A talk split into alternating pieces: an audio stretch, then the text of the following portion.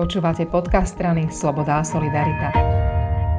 Záchranári a vysluhové dôchodky bola téma zdravotníckého výboru, ktorý viedla Janka Bitoci Gániková. Janka, my sa k vysluhovým dôchodkom staviame skôr tak nie úplne priaznivo celkovo, ako v Saske. Na druhej strane vieme, že záchranári, zdravotníci, sestry sú tak enormne preťažení za posledný rok a pol, že viacej peniazy si zaslúžia. Ako teda dopadla debata o týchto vysluhových dôchodkoch? V prvom rade len chcem uviezť na, na správnu mieru, že, že tá, ten výbor bol aj k zdravotným sestram záchranárom a veľmi správne si povedala, že jedno z tých ich návrhov riešení, lebo ja som ich vyzvala, aby oni predložili to, čo oni si predstavujú ako pozitívne, ako niečo, čo by vlastne akoby udržalo viac tých ľudí v tomto povolaní na Slovensku.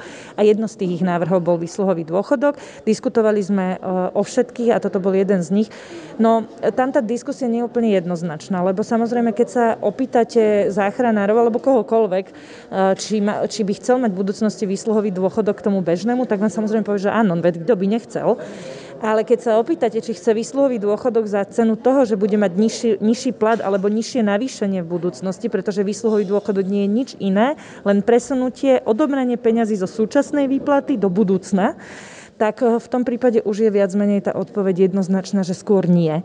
Už je len pár jedincov, ktorí majú o toto záujem. A preto treba byť veľmi opatrný pri takýchto rozhodnutiach. Ja som skôr zástanca toho, aby si človek mohol rozhodovať o peniazoch, ktoré zarobil sám, aby mu to nekázal štát, aby mu to nekázali politici. A to pre mňa znamená, keď si chce niekto odkladať peniaze do budúcna, nič mu v tom nebráni, nech sa páči, nech to robí a, ale nemyslím si, že by sme to mali prikazovať všetkým. Čiže za mňa veľmi citlivo nie, aj keď vnímam to, že záchranári napríklad vnímajú ako krivdu, že hasiči, že, že iné zložky integrovaného zdravotníckého systému majú tieto vysluhové dôchodky policie a tak ďalej a oni vlastne akoby jediní nie, pretože ne, ne, nespadajú pod rezort vnútra a chceli by mať rovnaké podmienky. A ja by som chcela tiež, aby mali rovnaké a skôr by som to urobila tak, že by som bola za to, aby si o svojich peniazoch mohli rozhodovať aj tí hasiči, aj tí policajti a nemali prikázané zákonom, aby si museli odkladať do budúcna, čo spôsobuje, že dnes majú nižšie platy. Oni asi pripomenú aj ten mimoriadný režim, v ktorom oni fungujú, že skrátka, keď treba, treba a nevyberajú si a sú vlastne na špagátiku v úvodzovkách, že stále k dispozícii, lebo to tak musí skrátka byť. Určite tieto povolenia, to si možno nevieme mnohí ani predstaviť, majú enormne menej slobody vo svojom rozhodovaní. A, a okrem toho sú v tomto čase terčom množstva veľmi agresívnych atakov. Sú to povolania, kde naozaj záchranár, zdravotná sestra e, sa musí vysporiadať e, s tým, že naozaj ťažkých pacientov veľakrát naozaj v zúboženom stave musia opatrovať, musia presunúť za nich zodpovední. E, sú po celú čas výkonu svojho povolania akoby jednou nohou v base tým, že naozaj na nich striehne množstvo nariadení, zákonov, kontrol. Keď len maličko pochybia, tak jednoducho im hrozia veľmi prísne trestné sankcie, eh, je úplne na mieste, že, že, že sa cítia dotknutí tými nízkymi platmi a tými nespravodlivými z ich pohľadu podmienkami a je úplne na mieste s tým niečo konečne robiť a prestať len rozprávať o tom. Posledná otázka naťahuje ale ministerstvo financií v prípade všetkých týchto tém najmä. No áno, je to tak. Ja som sa snažila týmto výborom aj zistiť, či ministerstvo zdravotníctva urobilo všetko, čo má.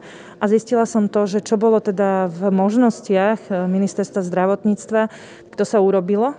A existuje analýza porovnania platov, ktorú si vyrokovali aj v rámci diskusie s ministerstvom financí alebo teda s útvarom hodnoty za peniaze. E, je to, týka sa to siedmých povolaní, ktoré máme teda najnedostatkovejšie, kde vlastne sa porovnáva najmä z pohľadu Českej republiky, kde neexistuje jazyková bariéra ako veľmi musíme zvýšiť e, platy, aby nám tu tí ľudia zostali. E, kde to naozaj, a to je veľmi ťažké, e, kde, kde naozaj dosiahli konsenzus aj s tým útvarom hodnoty za peniaze a to naozaj, verte mi, nie je jednoduché a stalo sa napriek tomu ministerstvo financí tie peniaze nepustí s argumentom, že nemá, ale zároveň dáva 20 až 30 miliónov tý, mesačne na testovanie vo firmách, ktoré nemá žiadny zmysel podľa môjho názoru.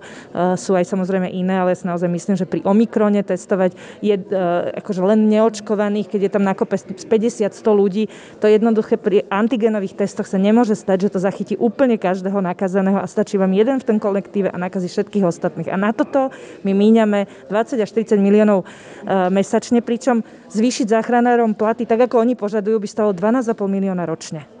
Tak si porovnajme. A toto je to, prečo Saska niekedy kričí pri tých, pri tých pre nás neúplne rozumných riešeniach, že nemáme peniaze na všetko a rozmyslíme si, či ich dáme sem alebo sem. A keď sa mňa niekto pýta, tak za mňa je to jednoznačne zdravotným sestram, záchranárom a zdravotníkom celkovo. Ďakujem veľmi pekne. S radosťou.